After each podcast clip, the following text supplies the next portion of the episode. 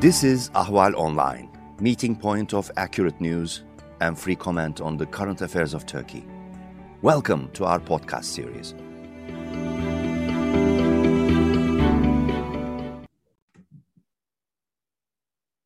Hello, my name is Nicholas Morgan. I'm an editor at Ahval News, and this is Turkey Abroad.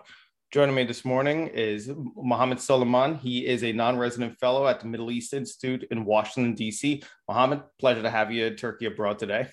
Thank you, Nick. It's my pleasure.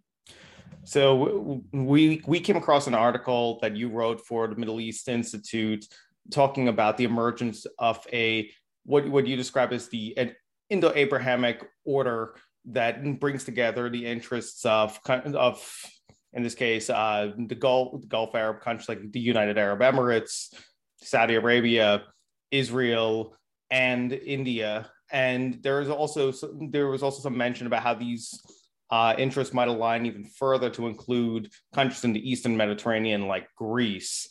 And it was a really interesting idea that you put forward in this article. But the first thing I'd like to ask you, Mohammed, is if you can describe for our listeners the contours of this emerging Indo-Abrahamic bloc? Thank you, Nick. Excellent question. Um, it's a framework to understand the bilateral and trilateral relations between India, Israel, uh, the UAE, and other um, uh, parties like Saudi Arabia uh, and Greece in the East Med. And it's more of a forecasting for what's organically happening over the last few years. It has been an emerging trend. Uh, part of that started with uh, Turkey's foreign policy. Um, it, it took a very assertive nature. Also, the realignment uh, between uh, Turkey and Pakistan that also added the Indo as a component to this Abrahamic alliance. So it became an Indo-Abrahamic uh, uh, trans, trans-regional order from my own point of view. It was, this wouldn't be Turkey abroad, of course, if we didn't bring up the Turkey aspect in all of this, which I found was really interesting to note inside your article because Turkey Turkey comes up a number of times over the year. It's a factor that built up over the years because of its really muscular and assertive foreign policy across the Middle East and the Eastern Mediterranean. And it rubbed many of these countries the wrong way, of course. I mean, relations are still fair to say pretty poor between Turkey and each of these countries. Um, but how much of a role do you, would you say that Turkey played in this in this emergence? Because um, just very quickly, it makes me think about some of the past conversations that I've had on this podcast with previous guests who talked about the Turkey's large but uns- unstated role in say previous previous other deals and alignments that we saw in the past like whether it was the Greece Israel alignment or the or even the Abraham Accords. Where is Turkey falling in with this? It's an excellent question. Um, Turkey in the last few years again I'm trying to present the view from these regional international capitals. So I'm not analyzing Turkey. I'm not a Turkey expert so this is my caveat here. I'm trying to interpret Turkey's actions overseas abroad. Um, Egypt's, I'm sorry, Erdogan's Turkey, um, in terms of foreign policy, moved from um, a zero enemy foreign policy to a zero friend foreign policy over um, over a few years. And uh, regional capitals were basically distrustful from that kind of assertive foreign policy the fact that Turkey is doing a power projection and across different geostrategic theaters. It's from North Africa, Libya, to East Med, to Somalia in the Horn of Africa, to uh, Azerbaijan, Armenia, Afghanistan, uh, and Pakistan to some extent in um, Central Asia and uh, South, Southeast Asia. So there's that kind of sense that Turkey is everywhere. In addition, of course, to uh, the support for Islamist movements across the Middle East, uh, the, some sort of intervention in Iraq and Syria. So there was some sort of distrust uh, from that kind of assertive foreign policy. And there's some sort of a feel that uh, Turkey's uh, foreign policy is more about dominance, not coexistence with regional powers and other nations in the region. So that was a very, in my opinion, was a very main driver for a lot of these realignments that happened. As you mentioned, uh, Greece, Israel, the East Med um, um, Gas Forum that includes Egypt, Greece, Cyprus, Israel, and many uh, European nations and United States as an observer. Um, um again, the, even the Abrahamic agreements from last year, they included uh, um, UE per, uh, per se and Israel. I think that there's, as long as there is, of course, an Iranian component, but there's a Turkish component to these kind of deals and it, that that part that you said right there, the the way you phrase it is like there's and there's an Iranian element in it, of course, too, which you know I think was maybe the immediate reaction to say in the Abraham Accords case that it was aimed at isolating Iran further.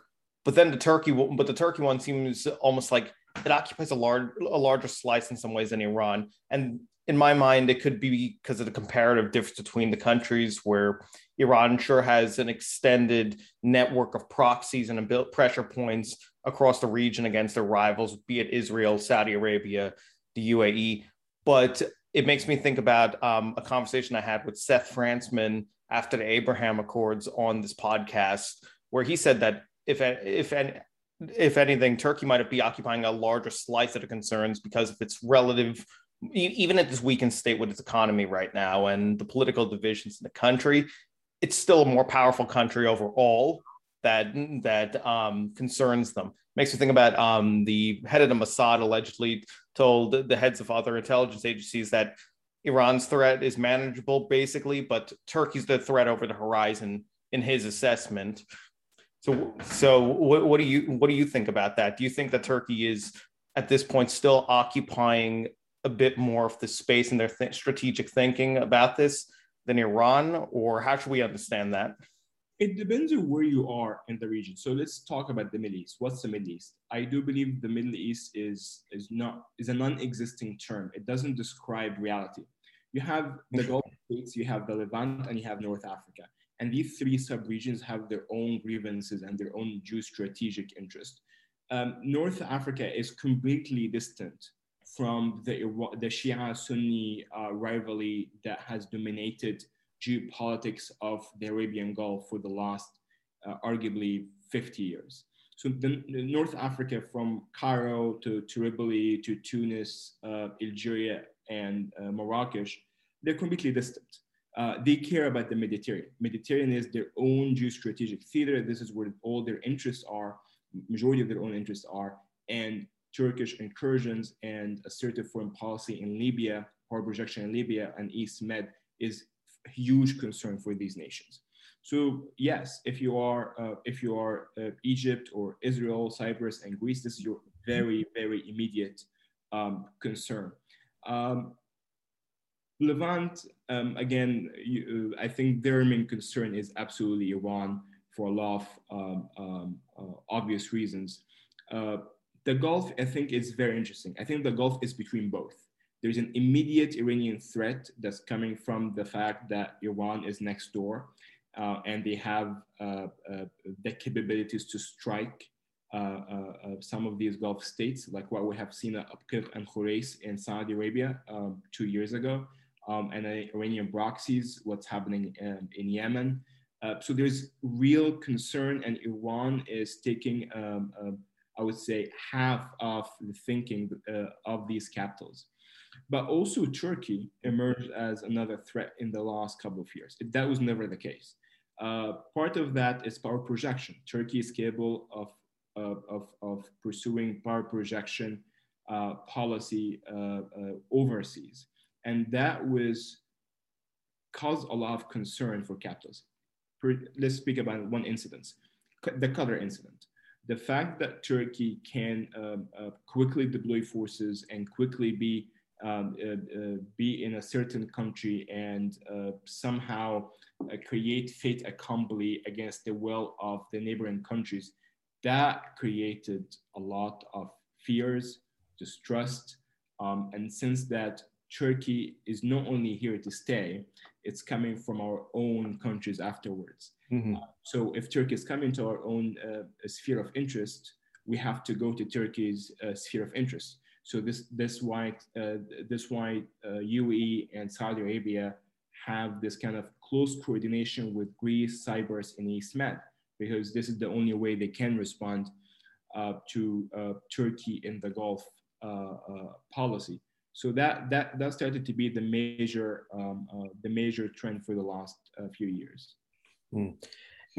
I'd like I'd like to single out the East Mediterranean for for a moment in there because I've another guest of mine that I spoke to um, on this podcast, not necessarily about this topic, but it's it's related to the idea that there were her name is Caroline Rose. She's at the New Lines Institute, also in Washington, and she talked about how there we, we are seeing this trend in which there's a blending of strategic interests say between like the East Mediterranean countries and the Gulf countries, and it, to put it to put it another way, you have on the one hand the partnerships formed by the Abraham Accords then becoming aligned with the partnership, the deepening partnerships between Greece, Cyprus, and Israel, and it's creating this almost, uh, it's creating almost like this axis of countries that are uh, brought together largely because of this shared distrust. It seems of Turkey,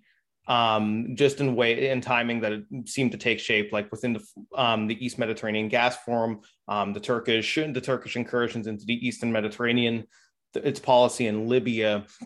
Um, do you do you think that at this point it's now begin? Do you think that this East Mediterranean Gulf Alliance then is going to be joining this Indo this Indo um, Gulf Israel alliance at that point? It's like you're seeing it almost like a consequence of Turkish foreign policy, a long term consequence that they're now they now have a wide arc of nations that appear opposed to them. Um, would you say that this could be fairly called a consequence of um, Turkey's like uh, aggressive foreign policy in that sense that they've encouraged these countries to institutionalize like a larger network of partnerships? To some extent, uh, uh, I can argue that um, with this level of assertiveness in Turkey's Turkey's foreign policy, uh, it blended interest across different strategic theaters. Uh, these interests were, were never converged. I think they converged because of this, the spectrum and the many strategic theaters that Turkey is operating in. Uh, from, as we mentioned, North Africa to East, to East Med to Central Asia, the Arabian Gulf, and the Levant. They're for other for, for these nations, they're everywhere. Um, and because Turkey is everywhere, we have to be with a close proximity to Turkey. So it was a very natural uh, progression based on this fact that Turkey is uh, incursion to some extent on many of these countries' national interest and direct sphere of influence. Um, so um, I do believe that this is the main driver. In the to your second part of your question about um, an East Med Gulf India uh, alliance. Yeah, absolutely. And this is what I'm saying. I'm saying that there is this transitional order is on the rise. It's my own forecasting that this is a natural progression, that uh, this is going to happen within the upcoming few years. And for instance, uh, the Greeks, uh, uh Greece uh, called for um, establishing a trilateral dialogue with the UE and India. And India, this is this is the country that's really far away from that strategic theater. UE is far, but still um, uh, it's part of the Middle East, part of the Gulf. It has its own interests, gas interests. It makes sense that there is a strategic dialogue formed between Greece, Israel, uh, and UE. But to for Greece to call for a UE and India, that tells you that this kind of thinking is, uh, exists uh, uh, uh in many of these capitals. Because once you add Israel to the blender, once you add Israel and Egypt to that kind of dialogue, you have it. You have the, uh, the biggest uh, Arab nation, Egypt. You have uh, the heart of Islam, Saudi Arabia, and you have India, which is the biggest democracy in the world with a, a nuclear state, and you have Israel, the only nuclear state in, in, in the Middle East. So uh, that kind of trajectory is happening. It's slow, uh, uh, because again, it's huge um, convergence of interest. We're speaking about India, Israel, uh, Greece, UE, Egypt, Saudi Arabia, to bring all these nations together uh, you need something that's more than Turkey. If Turkey accelerated a trend, uh, but this trend is going to be natural, uh, its own formation, and also needs a soul searching for. So, what if you have some sort of political changes in Turkey? How this is going to impact that kind of progression. Is it going to end because the threat is not there? So I think we are in um, um, a period of uh, questions, projections. Uh, we're trying. I'm trying to ask the right questions, and I don't believe that I have all the right answers right now. Your inclusion of India, I thought, was uh, um, something really interesting also in there because um, I had a podcast recently where I spoke to about Turkish India relations with Nayanima Basu, Basu. She's an editor at the Print, and she was she had an interview with the Turkish ambassador where he essentially told her that he saw no problems with India. He said that their relationship did not need a reset in any way, and that good ties already existed. And it it seems that um, that was a pretty optimistic take on the relationship, from from what I understand, because for um when when you include India in this, makes me think almost like we have the contours of the Indo-Abrahamic alliance that we're talking about, but then there, what are the contours of the counter alliances? What comes to mind there? Because for India, to me, it seems that all more of these concerns revolve around their traditional concerns related to Pakistan, and Pakistan at least has traditionally had good relations with Saudi Arabia and the UAE, but has tacked closer to Turkey in recent years. So are we seeing a are we seeing also like a deepening of the counter alliance at a parallel time, like say Turkey and Pakistan in this case? I don't know if I would include Iran in that or Qatar necessarily, but w- between those two, at the very least, there seems to be much more convergence. What do you think? It's this is the one million question. This is a very, very tough question. Um, Turkey and India, in general, from my own perspective, and I'm not an India expert, also a caveat here, but I'm telling you the interpretations. Um, they are complete opposite ideologically. Not only because right now the person that's running Turkey is President Erdogan and the person in charge of India is Prime Minister Modi, uh, but the countries are strategically different. Uh, like the how the um, Hinduism is very integrated in the strategic thinking of India, and how political Islam right now is very integrated in the strategic thinking of of uh, of Turkey. Um, and this is going to live even if uh, Prime Minister Modi and President Erdogan are not uh, uh are not running those, these two capitals tomorrow. And this is something that when, when you talk to strategic thinkers in these capitals, acknowledge. Um, for India, right now we have um, um, Hindu nationalism is the most dominant uh, force in Indian politics. Um, in Turkey, you have uh, uh President Erdogan's uh, President Erdogan's um, um, uh, ideology very dominant. It has been solid, I can argue, for the for for the last uh, 20 years. I'm not sure about the future, but it's still dominant force. It's not going to be in the back seat anytime soon. Um, and uh, uh, so this is on the ideological side. On the geostrategic interest side, the two countries also were always at odds. Uh, during the Cold War, uh, they were playing for different camps. Uh, Turkey was the guardian of the Eastern Gate for NATO.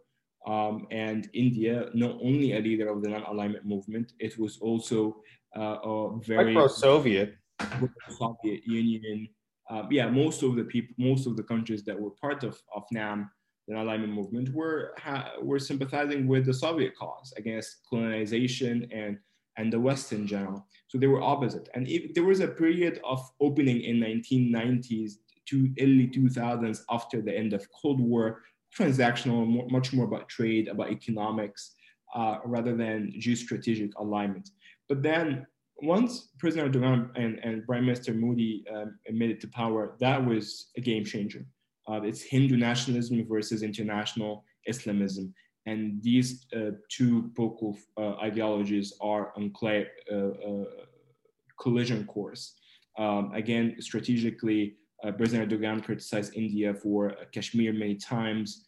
Turkey very vocal about um, not allowing India into the nuclear Suppliers group, which is very, very important for India's nuclear capabilities in general.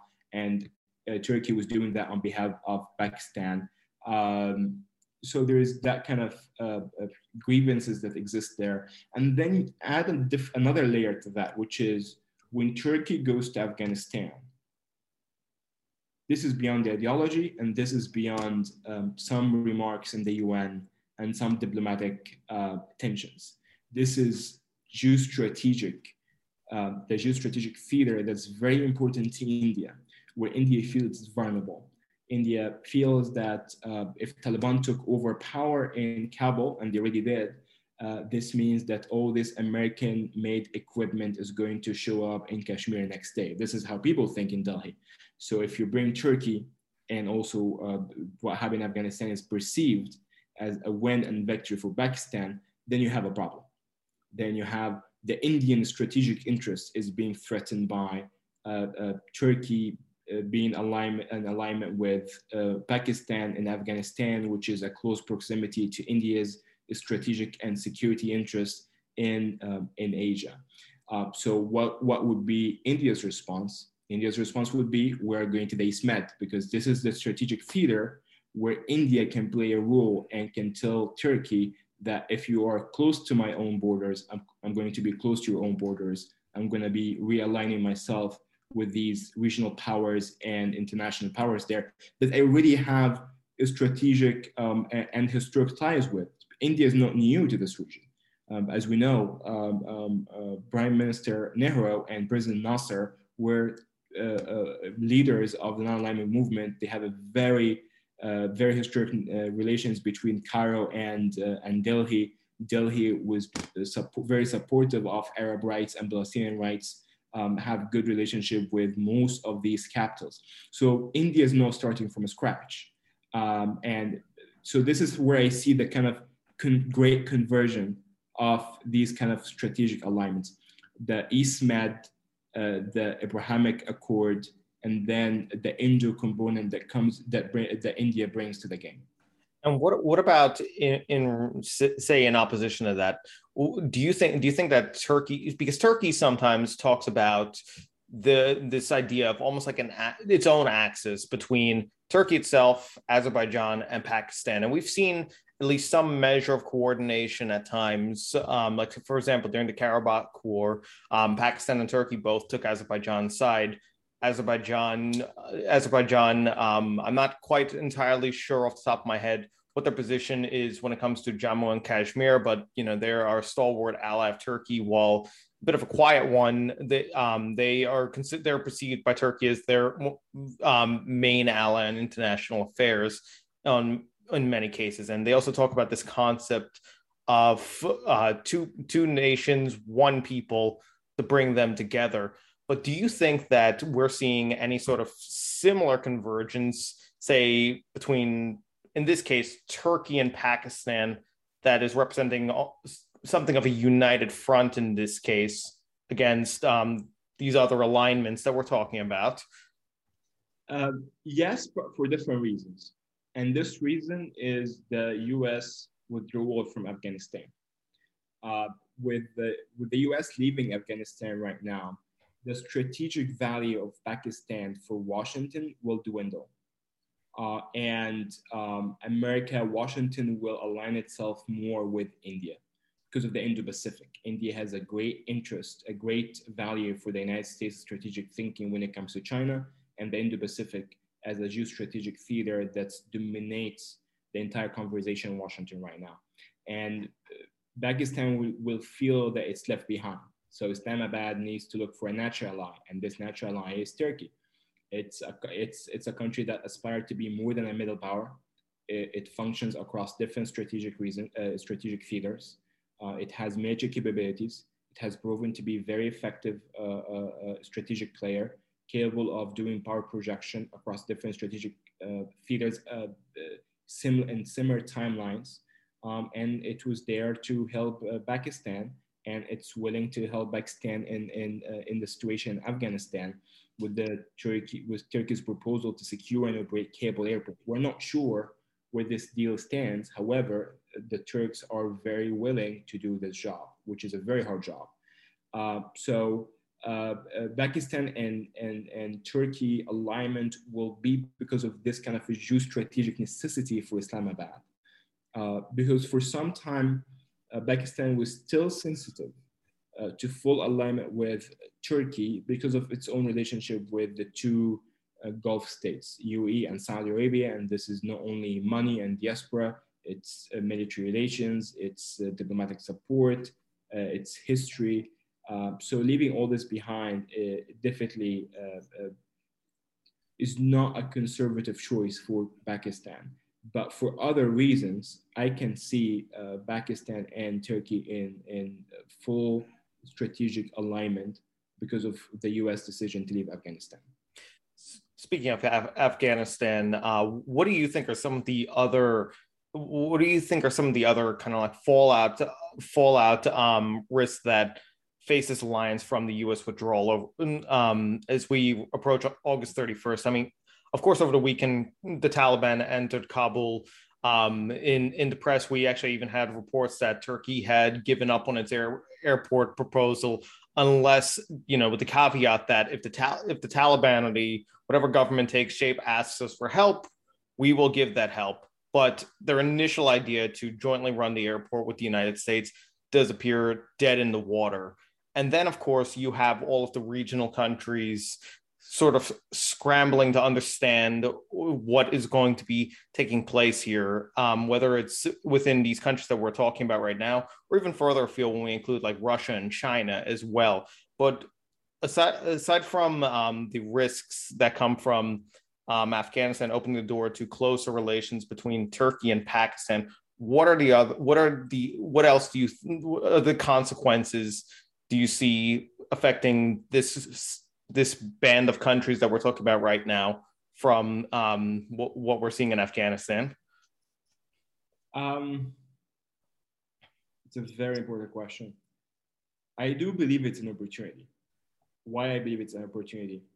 Um, the chaos and the geostrategic uncertainty surrounding the situation in Afghanistan is going to make it very, very hard for international power, global powers, mainly China uh, and Russia, when it comes to their own plans and strategies and visions for connectivity across Asia.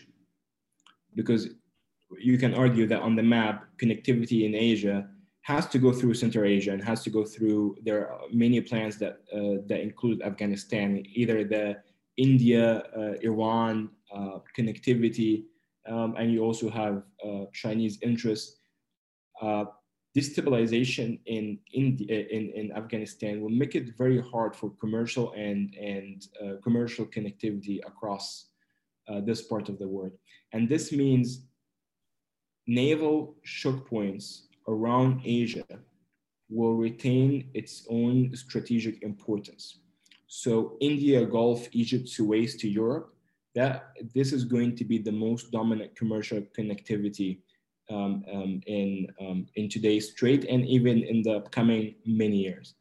Uh, and that would create an opportunity for much more commercial integration between these nations, much more about geoeconomics in addition to geopolitics. Uh, I'm not sure how these nations will uh, make the best out of this situation yet, but this would be that would be the optimal um, uh, scenario for India, Gulf, Israel, and you have to include Egypt because of the Suez in this case. Of course.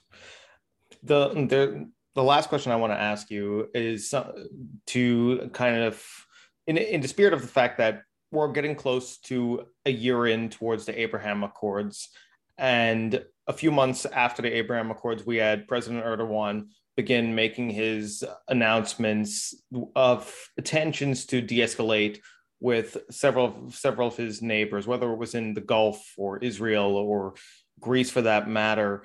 Um, we're about almost a year into this so-called charm offensive that Turkey has undergone to lessen its geopolitical isolation this this alliance that, that you talked about in your paper it, it, seems to be as you said it's developing organically and it seems to be be taking time to mature and maybe it's not quite at the level of it's not fully institutionalized yet but do you think that as turkey's um, attempts to break its own isolation have certainly run into some mixed success in some cases like with egypt and saudi arabia there appears to be some warming of relations but there's it seems to be running into a wall basically with Israel, the UAE, and Greece. Do you think that there's still an opportunity for Turkey to limit its limit further isolation by seeing this block of countries deepen their relationships, or do you think um, do, you, do you think that it's it's too late and that they have separate issues on maybe each of their parts that are maybe much deeper and structural that Turkey is not willing or able to address um, in the current state of affairs? It's a very thoughtful uh, question. Um, I think there is a fundamental change in the way international and regional capitals look into Turkey. Um, when I talk to policymakers and foreign policymakers in Washington, Cairo, Riyadh, uh, um, um, Abu Dhabi, the common theme I, I, I can find between these foreign policymakers is they don't see a difference between President Erdogan's foreign policy and the Turkish military and diplomatic establishment foreign policy. They simply put, they don't find a differentiation or a difference between Erdogan and Turkey in terms of foreign policy they believe it's Turkey being Turkey, is Turkey being as uh, it's Turkey's aspiration to be uh, a global power, um, and that will not change even if there is some sort of political change in Ankara through election. Uh, this is how they believe. I'm saying that this is their own. This is how they saw um, uh, the situation unfolding and how uh, Ankara's foreign policy is being conducted. So I believe that because of this fundamental belief that Turkey is being Turkey, they came to understanding that we need to uh, maintain that kind of geostrategic, uh, political, diplomatic, and military alignment to make sure that Turkey will not expand its own sphere of influence at the expense of our own states. Um, and any kind of sharp offense that comes from uh, President Erdogan is more tactical than strategic. It's more tactical because Turkey right now needs to break uh, the ice and need, needs to get out from that kind of isolation uh, uh, corner and to have a much more normal uh, relationship with other regional powers, especially after the change that happened in Washington uh, uh, different president with different tone and different strategic interests, and also the, as you mentioned, the economic realities of the Turkish economy itself. So capitals understand that. So they see tactical, not strategic. So they want to maintain the current discourse for that reason. They're entertaining any kind of conversation about de-escalation with Turkey, uh, but they basically lay out their demands very clear. Uh, you had uh, uh, you had the Turkey-Egypt dialogue uh, that happened in Cairo and then happened in Ankara. And Turkey was, and, and, I'm sorry, Egypt was very clear about what it wants. Uh, Egypt's interest is not really the Muslim Brotherhood as, as uh, some Ankara might believe. They care more about uh, Libya and East Med, and these are, uh, uh, Libya is number one, of course. Um, and they care about these issues and they cannot be, they cannot be, they cannot come down on the list of priorities or items of discussion with Ankara. Um, and if it if it doesn't go anyway, they're happy with the outcomes because they already have their own geostrategic alignment and they're happy about the status quo so far. The, the country that's not happy about the status quo is Turkey. So Turkey is trying to make more effort. However, other countries are not receptive. Mohammed, I feel like we, we can probably keep going with this conversation. I really enjoy the direction that it, it's traveled so far but we're we've approached the end of the episode right right now so i'd really like to take the time to thank you so much for taking taking the time to join me today and i would really like to have you back on in the future Nick, thanks so much. Really appreciate it. Have a wonderful day. And our dear listeners, thanks so much for tuning in. You too. It's been it's been my pleasure. My name is Nicholas Morgan, and this is Turkey Abroad.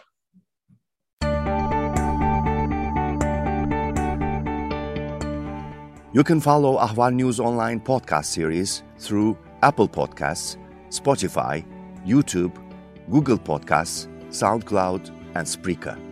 All you need to know about Turkey is here for your ears, mind, and attention. Thank you for listening to our podcast.